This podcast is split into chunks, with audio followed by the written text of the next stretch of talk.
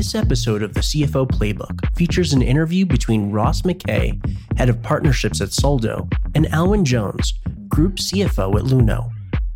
Alwyn talks about the novel and evolving space of cryptocurrency and blockchain, explains what it's like to build a bank from scratch, and shares advice on retaining and hiring in a nascent industry. Each week on the CFO Playbook, you'll get insights from world class financial leaders to help you grow your company, yourself, and face the challenges required of today's CFO. Before we jump into the interview, we want to invite you, our listeners, to head to our show notes to find the link to our listener survey. We want to learn about how to make the CFO playbook even better. As a thank you, you'll have the opportunity to win your choice of an iPad or Samsung Galaxy Tab S7. We would love your feedback. Alwyn, thank you very much for joining us on the podcast today. Thank you, Ross. I'm very pleased to be here. You've had a fascinating background. Uh, as as I was learning about your background and seeing the many different phases of your career you've been through, from consulting and then, of course, in, into the world of finance, and then progressively, seemingly from the more global and traditional into the more cutting edge, first through neobanks and now into the world of cryptocurrencies. Can you talk a little bit about how you've made that journey and, and maybe some of the pivotal moments that's led you to where you are now? Yeah, sure. I mean, as you rightly observe, it's not a traditional CFO background, right? Starting all the way in corporate finance at Citigroup, working my way through consulting through to Barclays and then time with Monzo, now currently with Luno, the cryptocurrency wallet and exchange. The thing that ties it all together actually is I've essentially been a financial services geek for 20 years. Um, and so I've always been looking for new challenges and where things are really being disruptive, be that digital disruption with Barclays, the app based banking surge with Monzo, where we grew from a million to 5 million customers practically overnight. And now the exciting edge of cryptocurrency and the blockchain, what that can do for transactional areas of finance. So really it's been seeking scaling businesses, areas that can be disrupted by technology, and then areas that can really put power back in consumers' hands as we've gone through the career. So that's the kind of themes. It's no one sort of real pivotal moments, but all of those threads come together in what I'm currently doing. If we just touch on Alwyn, the, a couple of those experiences you're talking about, the transformative and disruptive aspect of technology within finance, you've been in two particularly interesting areas connected to what you call fintech. So, first of all, the neobank space and, and latterly crypto. And we'll touch on the crypto world in a second. But focusing in on your experience with Monzo, can you talk a little bit about what that was like? Eh, because in, I've got a particular interest in going from somewhere that really is quite innovative in Barclays, especially from a digital technologies point of view. But Monzo was and has had an incredible impact on the UK banking sector.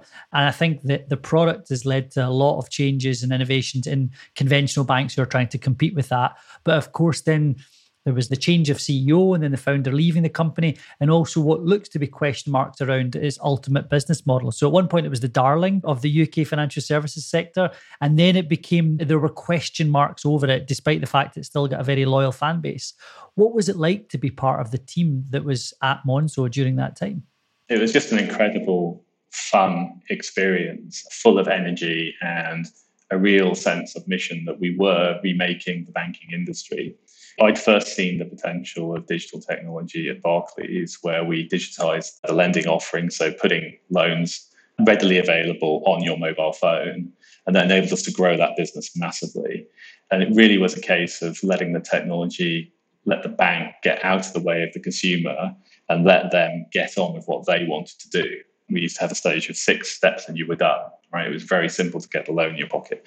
What Monzo was doing was taking that to everything to do with your banking relationship and thinking through from first principles what actually is it that you want from the bank? What are you trying to achieve here? And how do we get out of your way to do that? Be that a very simple user interface that makes it very intuitive to find things, simple products, features on the account that actually wouldn't have a natural home in a big bank because they weren't traditional products.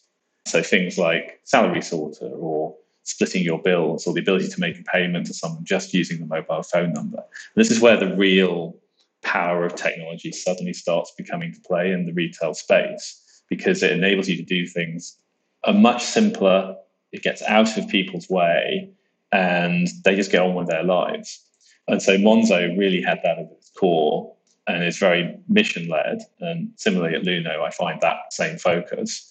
But what Monzo went through was also the very classic media cycle, right? So the exciting thing when you are less than a million customers and you are the scrappy startup and people are absolutely in, in love with your product and you have great product market fit, that's all everyone ever wants to write about.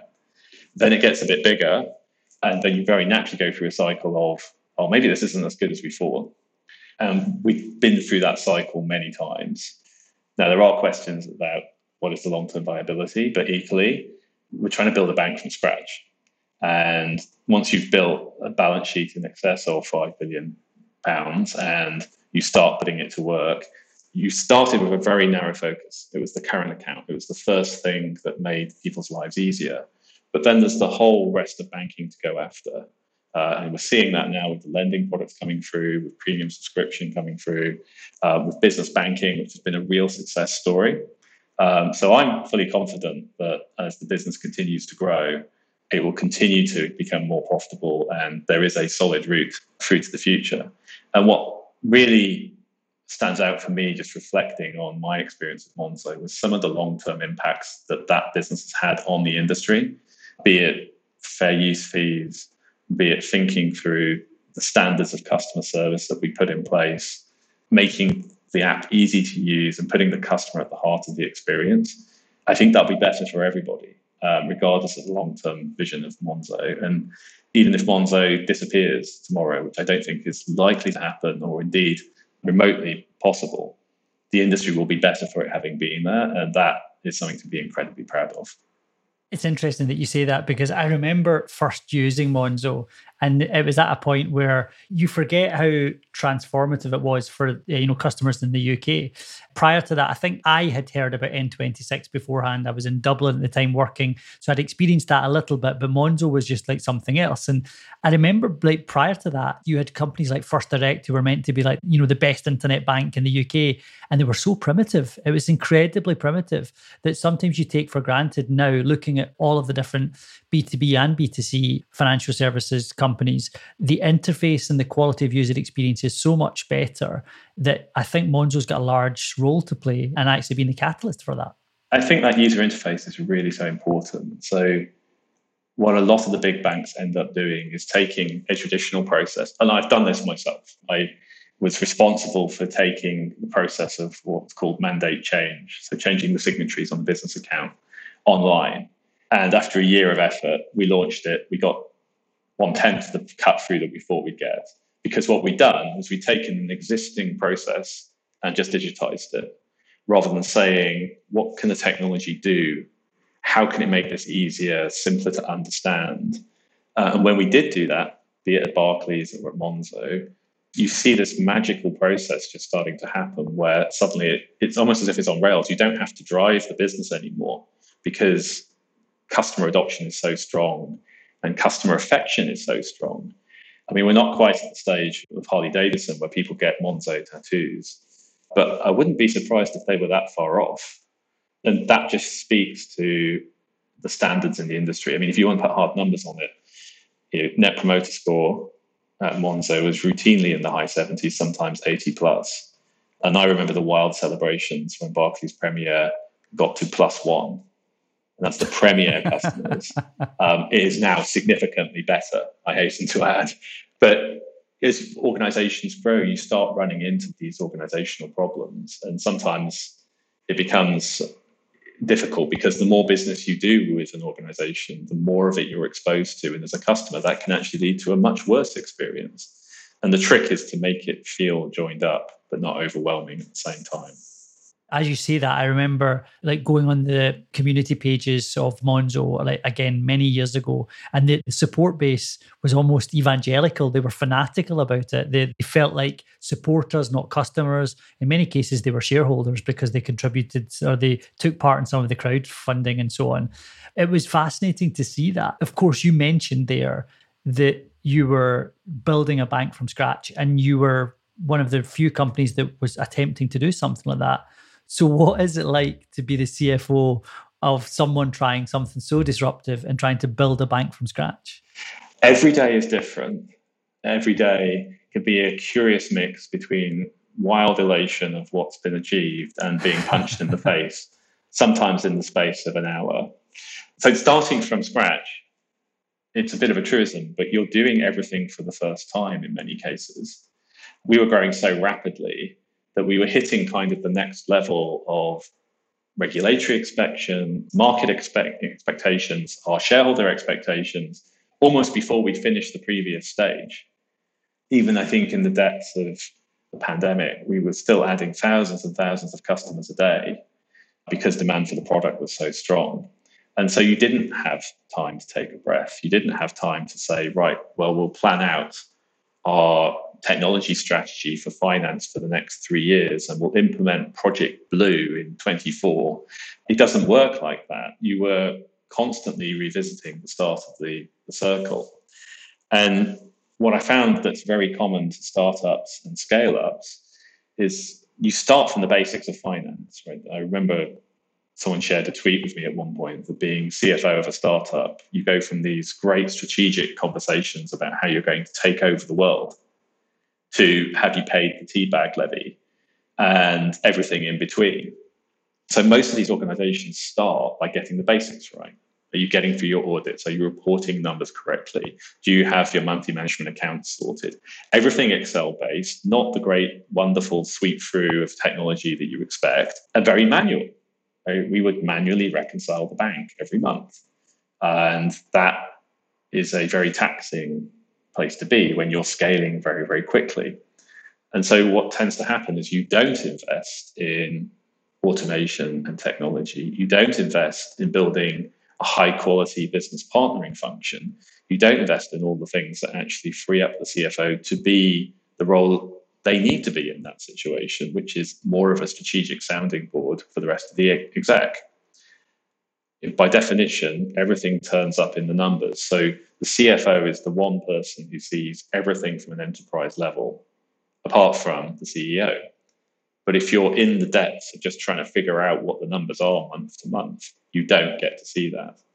And you're obviously building as you go. I mean, the old saw of you're trying to change the fighter plane into a jet engine whilst you're still flying it is exactly that experience.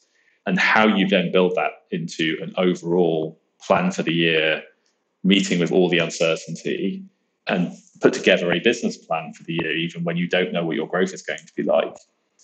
It's very, very taxing, challenging, uh, and you have to be very agile when you do it. And coming into the crypto space, it's exactly the same. Right? Market volatility is something we can't predict we know it has a major impact on our business. We need to be thinking through how we respond to different moves in that. And building that agility into your team, into the finance function, is critical for the business. Uh, otherwise, you're not doing your job. It's a lot of fun, but it is equally a incredible ride, and you do just have to hold on to the roller coaster sometimes and go up and down the peaks and troughs. I like the irony of being a disruptive tech startup but actually because you're moving so fast, being forced to do it incredibly manually. Because if you try and put technology in, certainly at that time, probably it wasn't available. And then even if it was, you would outgrow however you set it up very, very quickly. Yes, because you don't know what you don't know. So both companies I've, I've been at that have gone through this phase built a lot of our technology in house. In some cases, that was built by engineers who didn't understand accounting.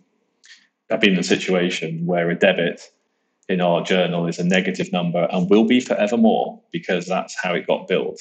But that's not how accountants think about it. And so part of this is you find people build stuff with the best will in the world because they're the first people trying to do it. They're trying to do it and get something out quickly and make sure that it works. and they don't necessarily have the grounding, they don't necessarily have the experience. And you come afterwards and try and professionalize that and clean it up in some cases or live with it. Uh, and making that trade off of where you can afford to fix the machine while still riding it very hard is a key part of being a scale up CFO. And when you joined Monzo or or even in your current role, given that type of chaos and the pace and so forth, how did you decide where to prioritize? Because presumably there was an awful lot to be built and you had to figure out where to focus. So most CFOs, I think, will talk about their first 100 days and the assessment. Are the basics covered? What's your month close look like?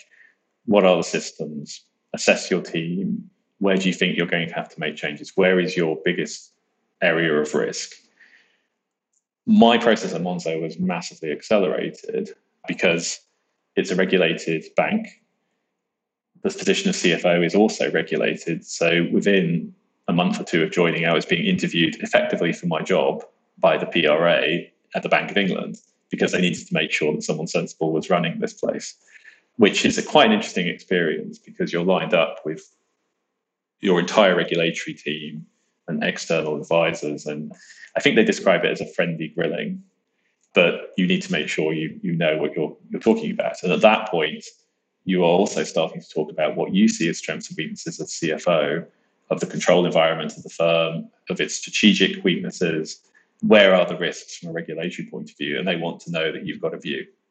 They don't necessarily have to agree with your view, but they want to know you've got one. And that's really, really healthy and quite an accelerant coming into a, a business which isn't quite so regulated. Crypto is a very new space, an evolving space from a regulatory point of view.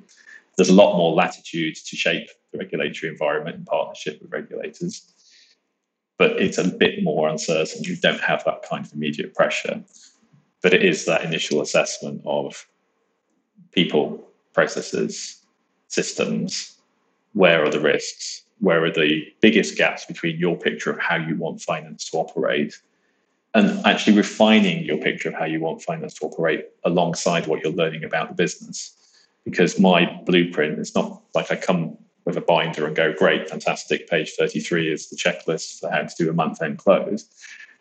It's more a case of what is the business going to need, given its strategy, its trajectory, and the rest of the personalities around the table at the exec team. And how long did you have after you joined Monzo to actually prepare for this interview? About a month.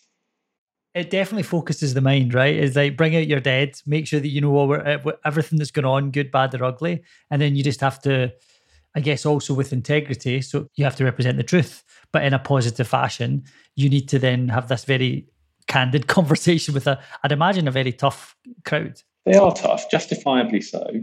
Right? You're looking after customers' money this is really important to get right.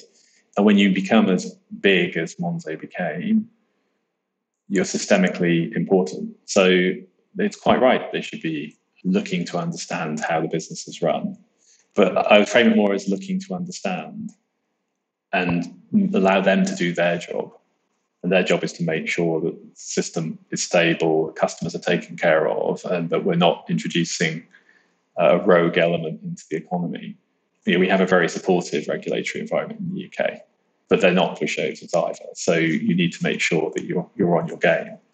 But I've always taken the approach of regulators that ultimately, and same with auditors, right? They're there to help you run a better business at the end of the day. That's what everyone wants. No one wants to be sitting there with a business that's failed. So putting all of that in the right perspective is the prime way to do it. And it's the start of a relationship that will continue throughout your time at the firm and actually extends beyond in some cases, simply because of the nature of, of what they're trying to do and their, their objectives. So then switching across to Luno then, and you alluded to that with the regulatory environment, surely that's quite a different quite a different game because the neobanks, whilst disruptive, were in an established space, and cryptocurrency is is nothing if not uh, nascent and unstructured because people are still trying to make sense of it. Even a decade after it really came to prominence. Exactly right. What is it? Is it currency? Is it an investment? Is it a means of exchange? Is it something else? And it doesn't naturally sit into any regulatory envelope. So you're right. The, the regulators themselves, in many cases and in many markets, are just trying to get to grips with what does this actually mean? Where are the risks? If I'm looking at this from a consumer point of view, where are the risks to the consumer? Is, is this something that's suitable for the mainstream? And our stance is that regulation is, is positive for the industry. It's not necessarily a universal stance across all parts of crypto, but if we want to be using this technology to deliver its full potential, which could be incredible, it has to be done safely and responsible regulation is part of that. So we've always been very actively engaged in all of the markets we've entered. We've always had the right licenses, in many cases, worked with regulators to try and help them understand what this technology has as its potential, both for good and ill, and how they should be thinking about regulating it. But it's a very, very positive uh, step that regulators are getting more involved in the space because we'll end up in a much better industry as a result. You're obviously someone who partners with regulators in the UK and have done so prior to this role and, are doing so again now. From outside or from afar, and just learning a little bit about the space, it seems as if the UK is in the sense of crypto is quite a tough regulator and has done things, for example, that, that other regulators in, in comparable countries haven't done. So Binance is one that that Binance was has been one of the biggest exchanges was was closed down in the UK, but actually has more recently just got approval in places like France and Italy. And there are countries like Switzerland who are famous for being, from a regulatory perspective, incredibly encouraging and welcoming for the crypto world. So, how does the UK approach or the regulators' approach compare to these other countries who seem to be embracing the world of crypto more and perhaps being less conservative? The first bit is is there a strategic stance? Is this something that we want to actively encourage and develop, or is this something that we're going to approach on its own terms and not have a positive or negative bias necessarily against it? And regulators can start from different points on that that spectrum. I think the first focus I've seen, just looking at um, what the FCA has been doing and their areas of concern, is there's a lot of volatility in the sector. There's a lot of innovation in the sector. And principally, that creates a lot of potential risk for consumers. So it's not likely that the FCA will look at statistics that suggest that maybe 16% of people in the UK who've bought crypto have borrowed to do so. Now, in a very volatile asset class, that can come back to bite you. And so protecting consumers is their starting point. And everything flows from that. So if it's viewed as a high risk investment, which that judgment would suggest it is, then you need to be responsible about how you're promoting it. You need to make sure that people know what they're getting into, that the risk that they could lose money on it, and offset that with the benefits of having a decentralized currency and being able to transact in the way that you want and all of the other benefits that we see with the technology coming through. And that will evolve over time as their understanding increases, but also our understanding as an industry about how to meet and address those concerns. We've had missteps across the industry about how we do that. In my view, crypto is, is an immensely nascent space there's probably several waves of innovation that we're going to see before we see this industry in its final form. And that can be incredibly exciting for investors, incredibly exciting for mass market investors. But it's not without risk. And therefore, we need to be responsible in how we make sure people engage with it. And that's entirely consistent with my entire experience dealing with the UK regulators at Barclays, at Monzo, and now Luno. It's up to us in the industry to prove out why a different stance should be applied and convince of those benefits and make sure they can be delivered safely. And that's where I come back to good regulation is, is very important. If people are trying to produce unrealistic returns or leverage risk, which is some of the recent market turmoil that we've seen has come directly from, that should be either clearly flagged to consumers or ideally stopped in its promotion because it's not responsible business. And we're not interested in irresponsible business. We're interested in bringing this technology and putting the power of it in everybody's hands. But we can't do that if people aren't held to the same standard. And with that in mind as well, the high risk nature of crypto as an asset, and you touch on, of course, the fact that people haven't agreed on the definition of what it is or should be. They know what it could be, but they don't necessarily know what it is. A lot of the audience that will be listening to us will be CFOs more often than not at B2B type companies rather than B2C. What role or what interest should a, a CFO in that context pay to cryptocurrency? Do you think it'll enter uh, things like B2B payments or or even in the way that CFOs have to manage treasury? Or do you think actually it's something that's again just in another part, very specific part of the economy and the, in the world? I think absolutely will enter both of those things. I think in some cases it already is. So it's important to distinguish between cryptocurrency, which are the tokens that trade on the blockchain, and the blockchain technology itself. So the idea of a distributed ledger that can be interrogated by multiple parties, there's no one central place where that's incorporated, and you can check the entire transaction history very rapidly. Actually, is a complete boon to supply chain management, and in many places that technology is already in place. Barclays were using it um, before I left uh, in, in, in, certain areas. So I, that technology is already penetrating the B2B space. In terms of corporate treasury, it's an asset class like any other. So you have to think about your relative risk reward, what you're trying to achieve from a treasury point of view. But there absolutely is a place for crypto assets in that space. I'm not going to say that I would recommend putting the entirety of your corporate reserves uh, into any asset class, um, let alone necessarily crypto. But it's part of a armory of tools that you can be using to manage return and your transaction costs. And so, yes, you do need to be starting to think about it. And uh, auditors are increasingly getting au fait with how it works. And this is the start for me in terms of a B2B point of view of where the returns and the true potential of technology lies. That will have a feedback loop back into the consumer space as well. It's definitely becoming more mainstream I think four, four or five years ago, you could have ignored this. I think now, as CFO, you need to be at least having a view and having maybe the dialogue with your board about what should we be doing in this space and how can we leverage and harness that technology. It's a fascinating point because even if I think back to many of the conversations we've had down here, the places where crypto have come up have come from the CFOs that are operating in the crypto space, but it doesn't seem to have penetrated at least the mindset of, of many finance leaders at the moment. But of course, that change may be coming. The other theme that's come up, and I'd love to hear what it's like in your space, is that the challenge of hiring and keeping your best people and hiring great people to add to your team, especially in the environment where you're scaling up rapidly and you probably have to grow your team up until a while ago, until the capital markets changed, everyone was like fighting to try and get their best people in. And now they're with the capital markets and the belief that a recession might be coming, that might be counteracting that somewhat. But the one thing that's specific to your space that's fascinating is you typically in crypto or Web3 can't really hire people with industry knowledge because there's not that many people with industry knowledge. So you're you're having to go and hire in a different way because it's so nascent and so new.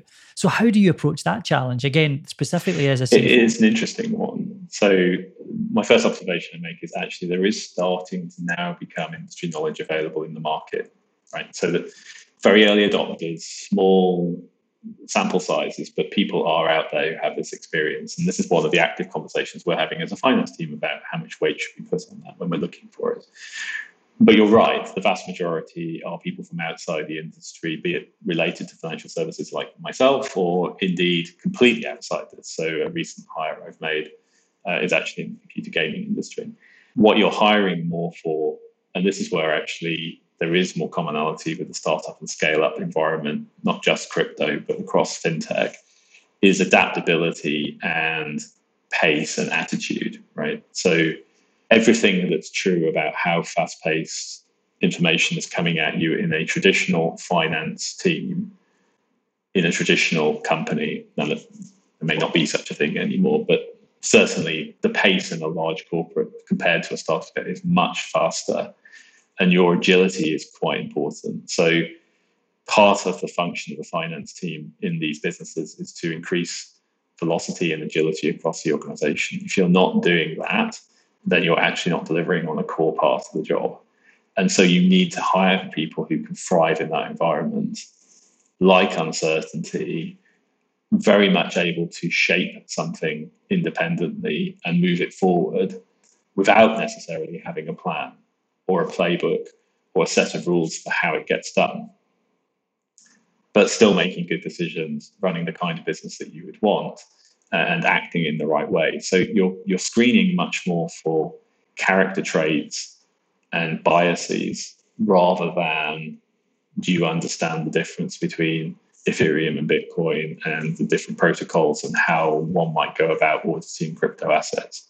To some extent, that's the easy bit to teach. Nine months in, there's still a lot for me to learn, so I'm not going to complain that you know, compare this industry to banking in sense of maturity or, or how easy it is to understand. But the attitude and growth mindset that you need to succeed in a business where when I first joined Monzo, finance was five folks with a couple of engineers who had just joined, and it grew very rapidly to over 50. Luno we're at 10, 15 folks when I joined. and We're now over 30. We'll probably be going over 50 in the next 18 months. So you go very rapidly from everyone's a generalist, everyone's pitching in, lots of stuff is being done off the side of the desk to actually that thing that was done off the side of someone's desk becomes someone's job. You now have someone who can look after tax and spend their entire time looking at it. You now have someone who can look after business partnering with the loans business or the American business or whichever product or critical project you're focusing on and devote the vast majority of their time to it. That's a great luxury you don't have. And what that means is that finance teams can start to silo and lose their urgency and lose their um, ability to respond with the agility that the organization needs. So you need to be consistently pumping in people who will continue to raise the energy level of the organization. And that is pretty important to get right. I've never heard it described that way, which is very interesting. The idea of the new people adding in that energy and that catalyst. Um, and I presume actually what you probably need as well as you scale is you need that energy to be coming from the department heads that you put in that presumably when you're a team of five you don't need department heads because everyone's in the same department. But when you scale that up then of course you, you probably need to think very carefully about those direct reports into you. And businesses grow very rapidly on an exponential curve. People don't tend to right? People have exponential like parts of their career development. Might certainly fall into this category and other areas where you don't grow as rapidly and so one of the hardest things in startups is figuring out when Fred, who was great in the role 12 months ago, is now out of his depth. And that's nothing he's done wrong. But the business has grown so rapidly past him that now you need to bring in Sarah over the top, or you need to figure out a different answer. And those kind of conversations happen in everyone's career and happen in Barclays as well as anywhere else. They just happen more slowly. You keeping your job the same, your title the same, in a scaling business like Luno or Monzo over 12 months, in some ways is a promotion. And that's a very different mindset. And playing into that is all the usual human concerns of am I making progress in my career, ego, everything else and it's really hard. And finance, to some extent, makes that worse because lots of folks have come from professional backgrounds where the next two years of your career are very clearly mapped out. You have a cohort of people who are all trying to do the same thing at precisely the same time. And I saw this in consulting, it's exactly the same. You're watching people who you view as your peers getting promoted or not. It's a very ready reckoner of how you're doing. And to go from that environment where that is all mapped out for you and to one where it's completely freeform and the nature of what you, you're doing 12 months down the line might be completely different than what you signed on to do frankly freaks people out. And so managing that change is a real challenge. And if you don't get it right if you don't have the people you need underneath you then you get sucked down and you're not focusing on the broader strategic picture that you want to be focusing on it's a critical rule of growing a finance team, really, in my mind, of when I've acted slow on people, it's cost me. When I've acted quickly, I've never regretted it. And making sure the team is ready to support you and has plenty of room to grow underneath you is critical to you growing and making sure you're having the impact on the business. I like that idea of acting quickly. You've never regretted acting quickly. Do you have any rules of thumb that help you with that, that help you take the decision now rather than delay it until tomorrow? This is a lesson I've frankly had to repeatedly learn, right? So I like to think I'm a nice person. I like to see the good in people. There's definitely been people I've hired that I've kept on with far too long. But in reflecting on those situations where maybe I haven't done it correctly, you always knew there was something that didn't chime right, be it in the probationary period, be it how they interacted with the rest of the team, the feedback you got about them. And that just tended to escalate over time. And you kind of know in your gut. And you can see it in watching people, right? They become more stressed. They know they're not performing to the level they need to be. You can get frustrated them, they get frustrated with you. And the greatest sort of gift at some point is clarity. But I think in every single one of those situations where I persisted too long, the warning signs were there. And so the rule of thumb now is am I reflecting enough on both am I stretching the people who are really knocking out the park well enough? Am I clear about what their career advancement plan looks like? And am I being honest with myself where those areas aren't happening? And that kind of introspection done regularly is by far the best indicator of do you need to act now? And it can be horrible and it's not a conversation you want to have. And I've been on the receiving end of those conversations sometimes as well, right? So in my career, I'm old enough and ugly enough to have done that. But in the end, you generally appreciate that you weren't in the right place. And that's better for everybody the organization, the individual, and me as a CFO. And I think even when you're on the receiving end, it's that sometimes in time there's a recognition that you wouldn't have been the right person, or when you see the person who comes in to do it, you can learn from them as well. But there is also, of course, a case where some people prefer experience over talent. And if that's the, the type of manager that you've had, then you need to see whether that's the right fit for you, presumably, as well. We're all busy. And I think one of the biggest and easiest failings you can make as a manager is not giving good feedback. So reviews should not be a surprise, right? They should just be a summation of what's continuously been going on. We've recently rejigged our review uh, approach at Luno to what we're calling continuous conversations. So every six weeks, a check in on how you're doing. For me, that's still a little bit slow. So I was used to weekly PD personal development conversations that. You go have a coffee with your manager and literally talk about how you were doing every week. And that is on one hand freaky and full on, and people can't necessarily reconcile that with how much feedback that must involve, and is that even bearable as a human being? But actually, you lose your ego very quickly when that's happening, and the progress that then happens is just remarkable. Now it's become harder to do with pandemic and hybrid working, but the greatest disservice you can do your people is not tell them what you're thinking about them right or wrong, because then you can do something about it. But if they don't know and they're trying to second guess you, it just wastes so much energy, which could be more profitably directed to making the business go faster or them figuring out what's next. The point that you touch on about making sure you've got the right development plans in place and in the right environment one topic that often comes up is the use of different tools and technologies to try and automate. And, and I love the fact, coming back to your earliest, one of your earliest points about uh, at the very early stages of setting up a disruptive company, it can be incredibly manual and painful. But as you grow, that you invest in things differently. Over the period of time, perhaps the last four or five years, there's been a proliferation of different tools and technologies to help finance teams. And that's often a theme that we touch on on the podcast is that which tools and technologies technologies do you use and do you believe in with a particular interest in trying to elevate your team above the manual work wherever possible so that they can focus on the high, highest order things.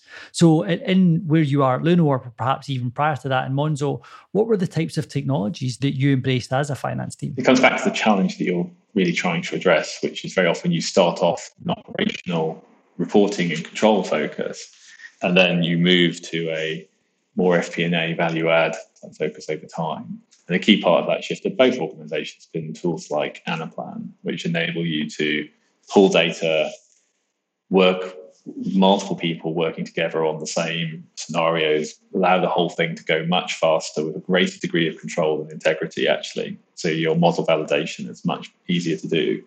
And getting the organization to use the tool as well, rather than it just being a finance thing. So we're going through that that phase now. We're just moving into just on our first real budget refresh on Anaplan and Luno. There's still more modules to be built. It's not the finished article in any way, shape, or form. But already we're starting to see the ability to think through different cuts, different scenarios in, in a much more rapid way. And it comes back to the point of can you use technology so that your team spend less time trying to tell you what the numbers are and more time telling you what they mean? Right? That's more fulfilling for them, it's more impactful for the business, and it enables the business to get through its decision loops much more quickly. Right? The I'm a big fan of the OODA loop concept from John Boyd of you know you observe, you orientate to the data, you decide, to then act. And in fighter pilot lingo, if you go through that loop more rapidly than the opposition, you win. That's true even if you have no opposition, right? The more quickly we can react to what's going on in the market, the more quickly we can figure out what needs to be done from a business point of view, the better quality decisions we'll make and the sooner we'll get into actions the best way to think about the finance team when it's really rolling is it's like the nervous system of the organization. And so, do you want to be the stereotypical dinosaur that it's trying to figure out whether it's been hit by the meteorite and is dead whilst you're working through your multitude of Excel spreadsheets and version controls and issues? Or do you want the system just to be presenting the information to you? And I've never completed that journey. So I'm not claiming I have have the full sort of playbook of how it's looking. But that's what technology can do for finance teams. Be it, are you using an outsourced ledger system? Are you using a system like Anaplan? Are you putting all your data in the cloud? All of this technology increases control, increases fidelity, increases speed, and that is priceless in the environments that we're dealing with. I think it's fascinating to hear you talk about that journey and, and the the idea again of building business cases around time rather than around money per se, because you want to prioritize. Absolutely. Velocity is critical, right? You've got to have a clear direction of where you're trying to go. And the faster you can go to that point as a business, the better. But finance is a key enabler to that. If finance isn't on the case, the business will naturally slow down to the tempo that finance operates at. So you can be an active inhibitor and brake on the business, or you can be an enabler.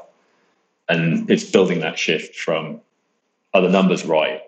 Is money ending up where it needs to be? Do we have everything in order? Are we getting through our audits? To how forward looking are we and how quickly are we doing that? Which, by the way, auditors love as well because these systems, when they work, make their lives a lot easier. And now, as we draw the interview to a close, uh, I often like to ask guests, and I would I would love to ask you the same question about those who are listening that are that are aspiring CFOs that would like to perhaps one day be in that position and and, and lead and, and run an, a finance organization.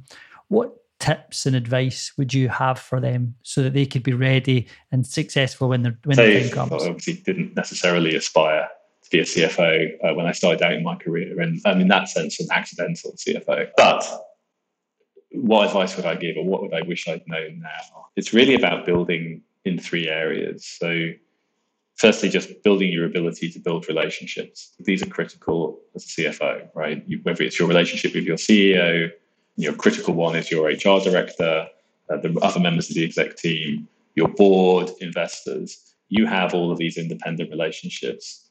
It's not all just done through the CEO or the founders. You have to build them and they're critical to your doing your job. So building your ability to do that uh, from an early stage is critical. The second building area for me is breadth of view, right? So this enterprise-wide view that we talked about earlier, you as CFO have to look at the business entire. Or is our people strategy right? Uh, how are we thinking about marketing? Everything shows up in the numbers, and therefore everything is your domain. And you cannot be an effective sparring partner with your CEO unless you have that enterprise wide view. So the sooner you can start developing that, the more likely you're going to look like the strategic CFO that you probably want to be. And the final element, and again, I don't always do this well, is building personal resilience. You know, the C suite's lonely, you're responsible. No one else is there to back you up. You're making the calls and everything is coming at you. And how do you build those time and circuit breakers into your day that make sure that you are at your best? I'm a better person when I spend time taking the dog for a walk, walking through woods, doing stuff I find for fun, spending time with my wife and kids, going to the gym, than when I don't do those. It's almost like it takes some of the pressure off so that when more of it comes in, which it will do at an unpredictable time, you can absorb it, think clearly, and make the right calls. And those habits start early. When I don't do that, I have less capacity. I can get caught up in the detail of something. What may not be a crisis when I think about it clearly becomes a crisis because I make it a crisis. And you're never going to be perfect on this. And there's always something that's going to catch you unawares. But the more time you can build in to make sure you're building your personal resilience will just enable you to be your best self at the job you're doing now and the job you want to have. Great advice, sage advice for anyone that's listening that has that aspiration. So, Alwyn, thank you so much for taking the time to join us on the podcast. Brilliant. It's been a pleasure, Ross. Thank you. One last thing we want to learn from you, our listeners, to learn how we can make the CFO playbook even better. Head to our show notes to find a link to our listener survey. As a thank you, you'll have the opportunity to win your choice of an iPad or a Samsung Galaxy Tab S7. We would love your feedback. This show is brought to you by Soldo, the brighter way to manage business spending and expenses. With Soldo, you can control every expense, track spend in real time, automate financial reporting, and then use those insights to fuel growth. Learn more at soldo.com.